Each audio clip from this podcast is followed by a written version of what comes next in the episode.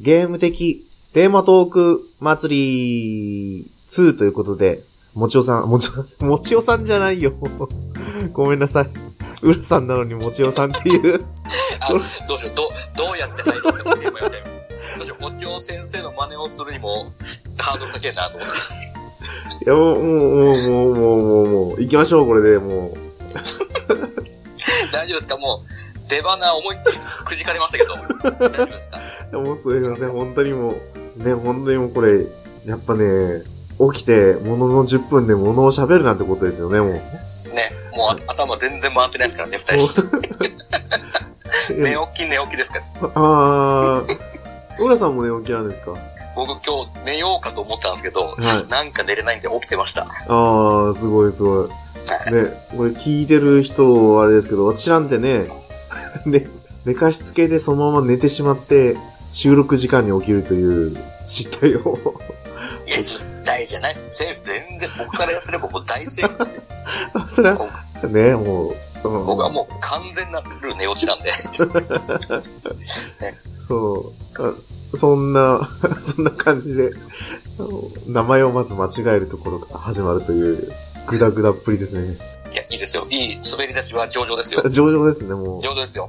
で、今回、まあ、2ということで、ね、前回、えっ、と、一応上がってる4タイトル、タイトルって言っていいのか、周辺機器と、ゲームサントラと紡ぎ絵と、アーケードについて話しましたけど、はいはいはい。どうや、あ結局収録が終わった後、なんかその辺に関して思うことってありましたあのー、いや、でも、まあまあ、それなりの出来はあったかなと勝手に思い込んでます。いや、そこはもう本当出来に関して言うと、もう満足いってると思いますよ。完璧。完璧とか言って。ありがとうございます。あの、あの、ものすごい熱量でこの二人トークを楽しんでくれたね、猫屋さはい。ん。ね。まさかの新番組 のね、即解説っていう。そうですよあ。りいや、あがりとうがとござうごいざいます。本当 に。あの時の話の流れから、もう、もう速攻をね、募集かけて、一週間、一週間、二週間ですよね。いや、もうもっと早かったんじゃないですか食いついたのは。あ、あそう。の、僕、その、相方さん見つけたって話は、ものの2、3日で来たんで、あ、そうですね。本当に。早っと思って。で、前回が、あれ、いつでしたっけだからえ、今からちょうど2週間ぐらい前だったんですよね、収録したのが。そうっすね。うん。5月の中頃ぐらい。そう。で、新番組が始まったのが、ちょうど1週間ぐらい前。もう早くも3話配信させてもらってます。そう、僕ね、まだね、3話の途中まで、あのね、ロマサガの下りしか聞いてないです。あー、いえいえ、もうそこまで聞いてもらってるんだったら嬉しいですよ。なんか、ケータマンさんが、佐賀に関しての話を聞きたいとおう言ってるので、もうその時は、浦さんにお願いしようと思ってます。あー、なるほど。うん。じゃあ、魔界、魔界投手からいきますか。 ねお肉、お肉食べながらしますか。変身しちゃいますけど。もうねすごい変身しちゃってください。私ね、ワンは喋れないんですよ。あ、魔界投手は全然喋れないですかそうなんですよ。2やって、はいはい。あ、神様をチェーンソーで殺した もんね。で、3にもやったんですけど、なんか3はもう本当になんか遠い記憶になっちゃってて、あー、まあまあ、そうっすね。なんかもう RPG 色がより強くなっちゃったんでね、経験値の概念入れちゃったんで。はい。あ、そうなんですよ、レベルになっちゃったんですよね。なんか、あれ未来に行ったり、過去に行ったりするんでしたっけそうそうそうそう。あ、そうですよね、そうそうそう。意外と覚えてるかも、覚えてないかあも、。いけるじゃないですか。もう、滝音法、滝音法ってことでね。あ、そうね。 すげえ、すぐ出てくこる。れ、これ、もうこれしか今出てこなかったんですけどね。うん。それ、それくらいですよ、もう。未来に行く、過去に行くぐらいしか喋れなくて。もリう、RPG ですね。そう、あ、そっち方面になっちゃったんだ。そう、だから、リメイク版もやってないんですよね。3だけ。あー、僕もね、やってはいないです。リメイクの方は。そうですよね。うん。はい2はリメイクやったんですよ。はいはいあー、懐かしいな、待ち望んでたんだよな、と思ってやったんですけどね。はい。 3はなんか評判があまりにも良くなかったのか。うん。まあ、あの感じだとだいぶ難易度も低かったんですからね、そうって。そう、原作の方もなんか、多分1、2の流れだったんで、3ってあまり良くなかったんですよね。うん。いきなり、あのーね、RPG 色強めすぎちゃったんで、そう。だから、私はもうロマサガから、がっつりかなと。 まあまあ、まあね、魔界投資はまたね、今度とちょっそとうそうそう。ねで、それ喋っててずっ喋、前回の収録終わって、はいはい。あ、周辺機器、全然喋ってなかったと思ったのが、うん。あの、通信ケーブル。うんうんうんうんうんうんうん。あれ、抜かしちゃいけないだろうって、スロージョギングしながら思い出して。あー、そうか、そういえばそうですね。そうです、もうゲームボーイの時に、どれだけお世話になったか。だってもう、僕の世代もポケモンが全盛期だったんで、もうあれないともう、そうですよもフーディーに進化できないとかね。 本当もうにゲ。ンゲンガーに、あのね、通信進化って何ってありましたからねあれ。そうです。なんで、まず、通信を使って進化させるって何、と思いましたもんね。そこでちょっとだいぶ置いてかれてね、うわーってなっちゃったんですけど。ほんとですよ。もうだって、ゲンガーとフーディンしたら、主力ですからね。そうそうそうそうそう。ありえない。ね。あれでもう出花くじかれては、もう、もういいですっていう。 とか、とか言いながら結構やってるんですけどね、シリそーうズ。そうそう、やりました、やりました。そう、それを思い出して、あ、通信ケーブルについて喋んなきゃって思って、思ってたら先に、グータラジオの収録があって、うんうんそっちで通信ケーブルについて喋るっていう。いいじゃないですか。そういう横道のそれ方大いにあるだと思いますよ。そうなんですよ。ねで、今回は、うん。第2弾ということで、はいよ。まあ、とりあえず私たちが考えたテーマから入っていこうと思ってます。はいはいはい。まあ、本編に入る前に言うと、中古ショップと苦手なゲームですね。まあ、中古ショップ、まあ、それは本編の方で行きましょうん。まあそうですね。うん。う。はい。では、こっから本編で。はい。えーと、では、改めて、一応今回、まあ、どれだけ話すかわかんないけど、とりあえず二つ喋ろうと思ってるのが、中古ショップと苦手なゲームですね。私と、ブラキングさんが考えた、このテーマなんですけど、はいはいはい。じゃあまず中古ショップから、言いますか。はい。まあ中古ショップっていう、ね、ちょっと大きなくくりになってしまってるんですけど、うん。うん。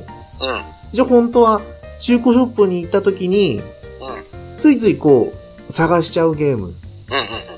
買わないけど手にと取って見てしまうゲーム。っうん。ていう、一応、発案だったんですね。はいはいはい。なんだよそれって思うかもしる、思う人もいるかもしれないですけど、うんうんうん。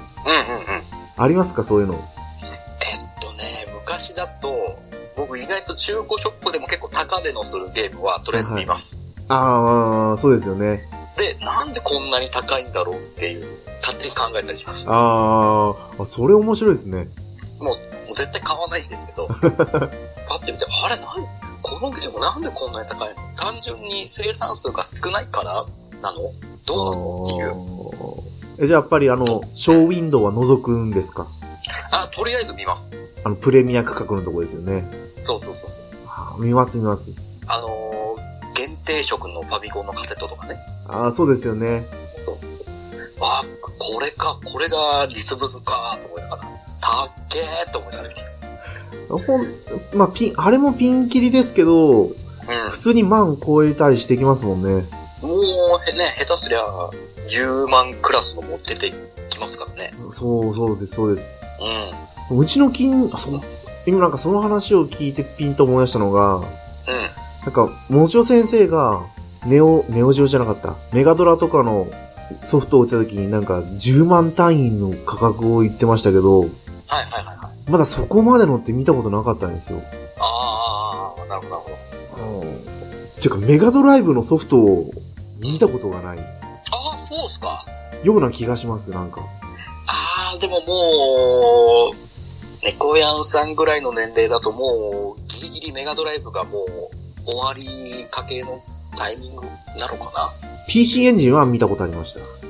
PC エンジンあるなら大差ないと思いますけどね。メガドライブも。おーたまたま友達の家に置いてあったんですよね。はいはいはい。か僕もね、実物見たのは、あはのー、中学の時に友達が、あのー、お祭りとかであのー、紐を引っ張って引く、あれあるじゃないはいですかはいろんな商品あるあれで、ま、マジで偶然メガドライブを引き当てやがって、それで実物を初めて見たって感じですよ。い。おうーわ、すげえ、俺、引きましたもん。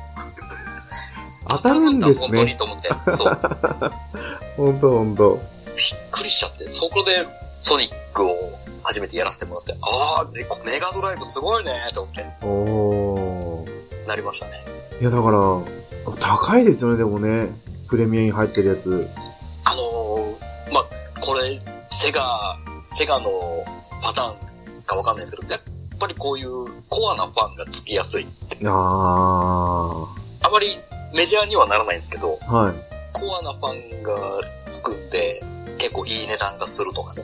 やっぱこう生産数自体が少ないんですかね。もう、お少ないのもあると思うんですけど、はい。やっぱりこの、アウトロー感、このセガ、まあセガがアウトローって言ったら失礼なんですけど、このね、他の任天堂とかと比べちゃうと、やっぱりこの、ね、そうですね。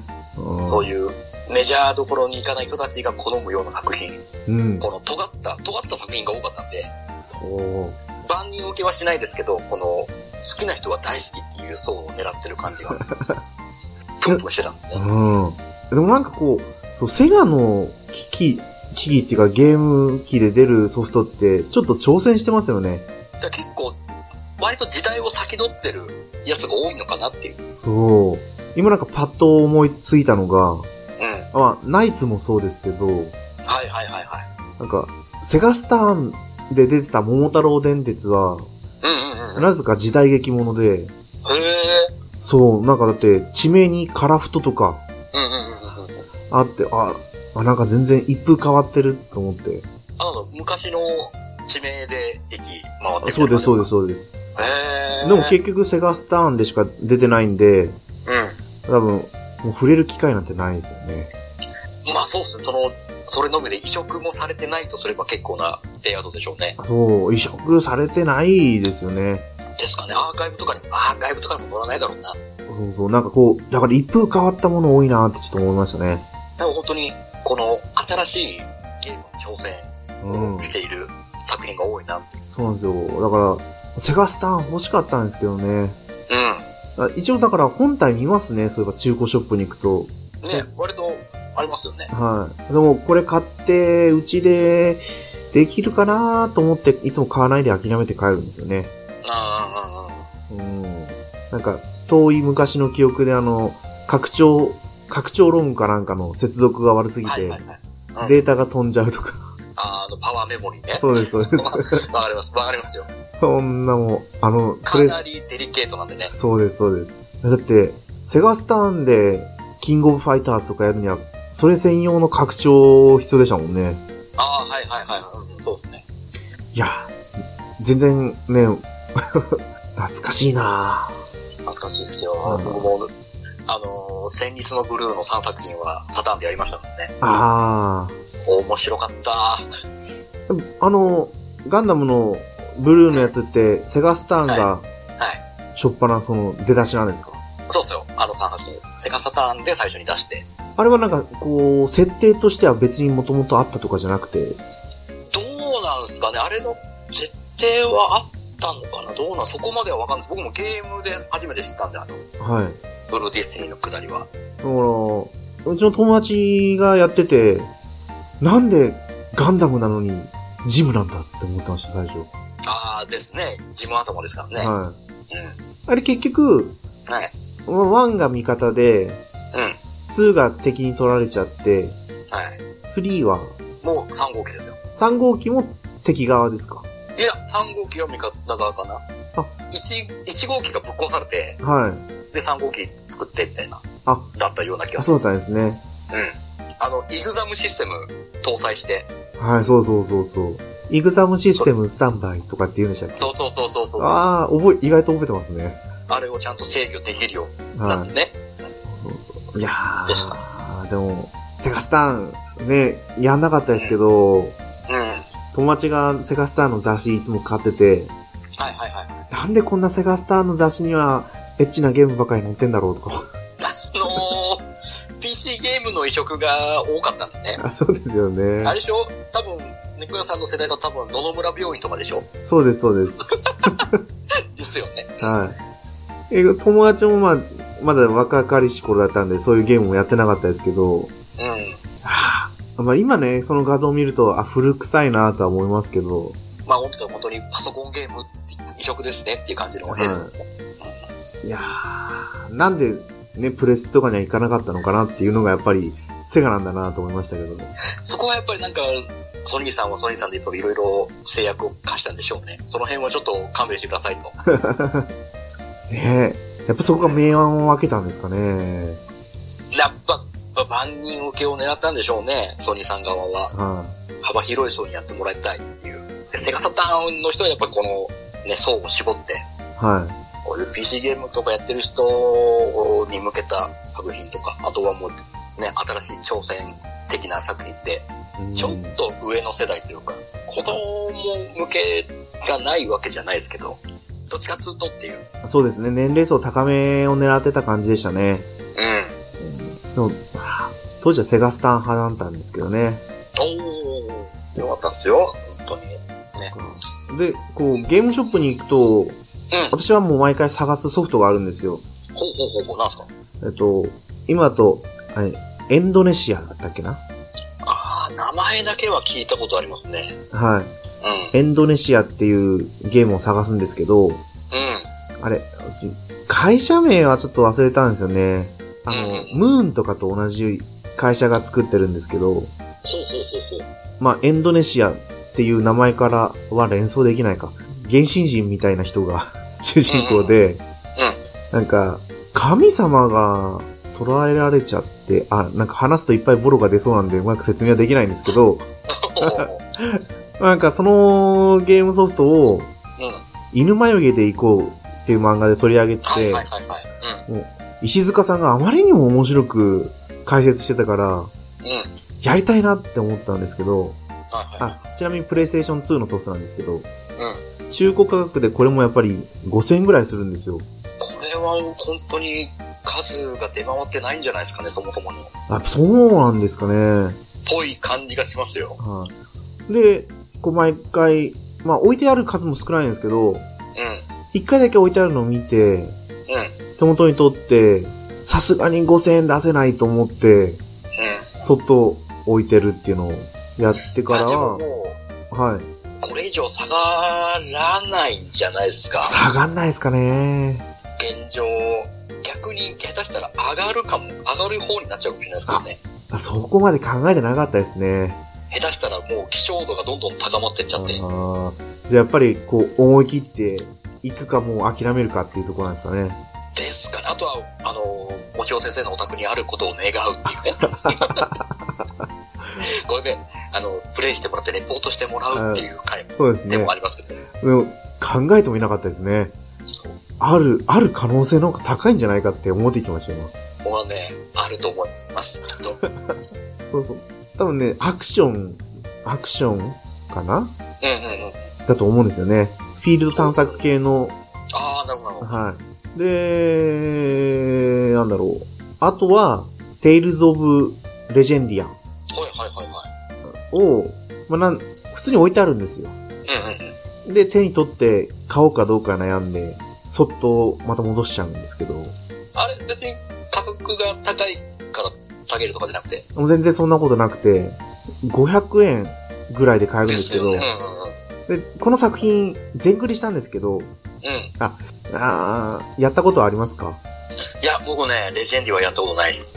あそうなんですよ。この作品、なんか、全クリしたと思った後に、うん。はいキャラクターパートがあって、はで、なんかキャラクターパートがすごいだるくて、い。へえ。そこで、そっとゲームを置いてしまった過去があったから、ももう一回やりたいなと思うんですけど、今これを買ってやるかなって思って、いつも見て、戻すんですよね。なんか、つむ気配まんまですね。そうなんですよ今買うと。そうなんですよ怖いで。すね。だからこう、いつも、欲しいから見るっていうソフトが、このレジェンディアなんですね。ああ、買って満足するパターンになりそうですよね。 そうなんですよ。でもなんかあの時、自分がゲー、最後までクリアしてないっていうのが納得いかなくて。怖いですよね。ああ、いつか、いつかちゃんとクリアしてやろうと。そう、思ってるんですけど、うん。でもこれをずっまと、た、あの、あの、かったるい、ね、かったるいパート見なくちゃいけないって考えると、ね、そうなん泣でいすちゃようっていう話を。あの当時としては画期的でなんか、主人公が、武器がグローブで、うんうん。 投げ技があって、おー格闘タイプだもんね。そうなんですよ。うん。で、プレステ3の Tales of Exilia っていうゲームで、うん。あれ、なんか、すダブル主人公だったんですよ。はいはいはい。そこでまた格闘系の主人公が出てきたんで、今だったら受け入れられるんじゃないかなとは思うんですけど、ああ、なるほどね。意外とこう、やるゲームが途切れないんですよね。なんだかんだで、結構自分のね、職種にハマるゲーム出てきますから、定期的に。そうなんですよ。ね。だからそうすると、あの、優先順位がどんどんそっちの方に行っちゃって、うん。ね、どんどんどんどんそのレジェンディアが買い、買いにそ行ったまんまをね、置いてかれるっていう。う。そうなんですよ。うん。でも一応この作品、中古ショップに行けば絶対見るし、うんメルカリっていうフリーマーケットのアプリでも毎回見てるうん。う。ん。あ、じゃあもう数は、もう、いっぱいあるんですね。いっぱいあります。もう言っても買えると。そうです、そうです。うん。っていうような作品が。なるほどはい。ね。だからそういう固定の作品ってありますかなんか。そうですね。あの、スパロボシリーズはとりあえず、あんまりないんですけど、はい。一応見ます。あるかどうか。おー。ただ、Z シリーズはよく見るんですけ ど、あのね、他の作品がね、そこまでない、あ、ないんですよね。あーそれは、アドバンスとか、3D じゃなかった DS のやつですか DS のやつももちろんそうですし、はい。 PSP あの作品とかも見て、あったらね、懐かしみながらやってやろうかなって気にはなるんですけど、はいはい。なかなかないですね、Z シリーズ以外は。 Z シリーズ、まず球数いっぱい出てましたからね。 1、2、3、5本ありますからね。はい第3次 Z をまで含めちゃうのね。で買った人も多ければ、売り払った人も多多い作品ですしね。あのー、ね、なかなか、 なかなかな、あまり多くは語れないんですけど、そうですね一応やってるんですけど、一応一通り全部は。あ、もう、あれクリアしたんですか ?Z。えっと、天国編、天地獄国編編。ですか。はい。終わ終わらせましたよ。おー、すごいあ。の、途中で諦めて改造しました けど、もう、もう Z シリーズはいいや。もう無回答の縛りはやらないって決めちゃって、だってまずあの、Z シリーズ、天国編になったら、もう敵なんか HP 多いの硬いので、そうそうそうそう。なんかもうこう、こんなにストレス溜めてくるか、バンプレストじゃなかった。うんうんうん。今、今何でしたっけいや、今もワンプレス。あ、バンプレストでしたっけうんバンプレストって思いましたもんね。あのね、急にハードルをガーンと底上げしたし、あのーね、スフィアリアクターの皆さんの能力がえぐいんで、本当ですよね。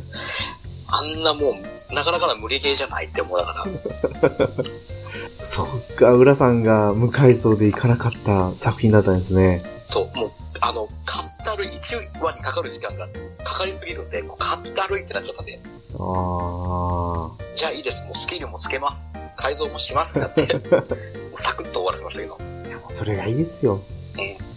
あーだっそたんでね。じゃあやっぱりこう行くと、スパロボ系は見るんですね。一応まず探してみます。あー。それはねで、、あ、懐かしいなぁと思いながら、おワンダースワンの方まで見るんですかさすがにワンダースワンはごめんなさい。あの、実機がそもそもないですし、あーワンダースワンのソフトが並んでるっていうのがもうなかなかないですから、ああ、そうそうですよね。言われてみればそうですよ。そっちではね、あれば FF とかやりてえですけど、はい。まあいい値段しますからね。あー、そっか。秋葉原とかに行けばあるんでしょうけあど、ー。なかなかのいい値段ですから。もうそういうところに行かないと買えない危機になっちゃったんですね。まあその辺のチェーン店的な中古ショップではないでしょうね。 12年前には買った、買えたんですけどね。まあね、ああの当時は、はい。まだね、それなりにいっぱい作品も出てたんで、それでももう、機器が、あれなんだろう、カラーじゃなくてクリスタルの方かな。どっちが新しいか忘れたんですけはど、1000円ぐらいで買えて、野間さがをやったんですけど、うん。その、もう中古ショップ自体がなんかないですよね。そう、あのね、ほんと僕らがどんくらいだろう、20、僕が20代前半ぐらいかな、はい。までは割とあった。僕の家の近所にも結構いっぱいあって、はいはい。 2、3軒あって、そこをはしごしながらね、こう、どっちのお店が安いかなっていう値踏みをしながら買いたりしたんですけど、やっぱ徐々に徐々に減数が減っていって、そう、なんか、もう今じゃね、こう、ゲオさんなり、そうですあのよ。辺がね、ブックオフだっブックオたフり。がもう、その辺のシェアは抑えちゃってって感じになっちゃうもんね。あそうなんですよ。あの、ツタヤとかでも中古は置いてありましたけど、うんうんうん。あそことはいい感じでこうシェアを分け合ってたような気がしたんですよね。はいはいはいはいはい。でもなんかそのブックオフとか、あっちのもう本とか、中古本、うん中古本と一緒になってるとこって価格が下がっちゃいましたもんね。う近所のゲーセン、その中古ショップと比べると、やっぱり数百円でも値段が変わってくると流れちゃうんですよね。ん。あのーその辺のあれが、ね、大体相場が出来上がってきちゃって、こうね、うちのこの、ね、個人経営の中古ショップだとやっぱりこの値段の落差が大きくあって、うん。市場だとこれぐらいだけど、お、この店なんかクソ安いな。お、これは逆の意味で見る目があるなと思って、ね、ちょっとこう、 ひいきにしたりしたりするんですけど、はいやっぱそれがね、周りの目に気づいちゃうと、やっぱ適正価格になってっちゃってね、あれっていう、面白みがなくなっちゃいますね、それね。あれお宝がなくなってきたなってなっちゃう。うん。そう、うちの地元にもなんかファミコンハウスっていうのがあったんですけど、はいはいはいはい。あそこも、たま、こう地元に帰った時に、店舗の前通ると、もうなんか、やっぱりカードゲームの方に流れちゃってるんですよね。ああ、それもありますね。はいはいはい。うんカードゲームプレイエリアありますみたいな。うんうんあ、なんかあそこもゲームだけじゃないんだと思って、ちょっとふらって立ち寄ったら本当にゲームほとんどないとか。うん。もうむしろ、そっちでカードゲームメインになっちゃってますからね。そうなんですようん。。いやー、やっぱ時代が変わってきて、今の若い人たちはそういうのも知らなくなってくるんだなってちょっと思いますね。まあ、あのね、この中古ショップや巡りをしてお宝探しをするっていう楽しみがね、できなくなっちゃったの悲しいですよね。悲しいですよ。うん。うん。もう今じゃみんな、なんとか倉庫だったり、そうそう。なんとか鑑定団とか、うん。あの、大きなとこに行くんでしょうね。もうそういうとこじゃないともう、ね、お目当てのソフトが見つからないっていうね。そうです、そうです。まあ、そこに行くとね、普通にセガスターンとかも置いてあり、あるからいいんですけど、うん。なんかこう、寂しくもありますね。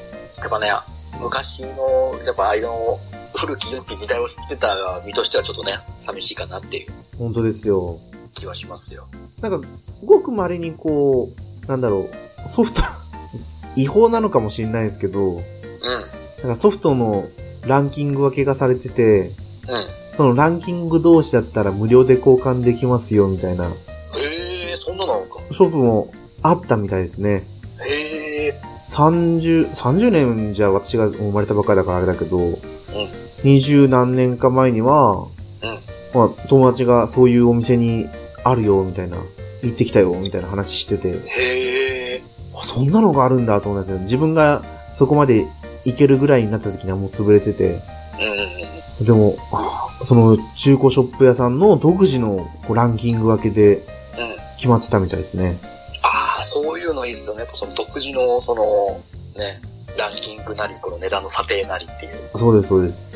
そんな感じで、どうですかなんか中古ショップっていうことで、他に何かありますか、上さん。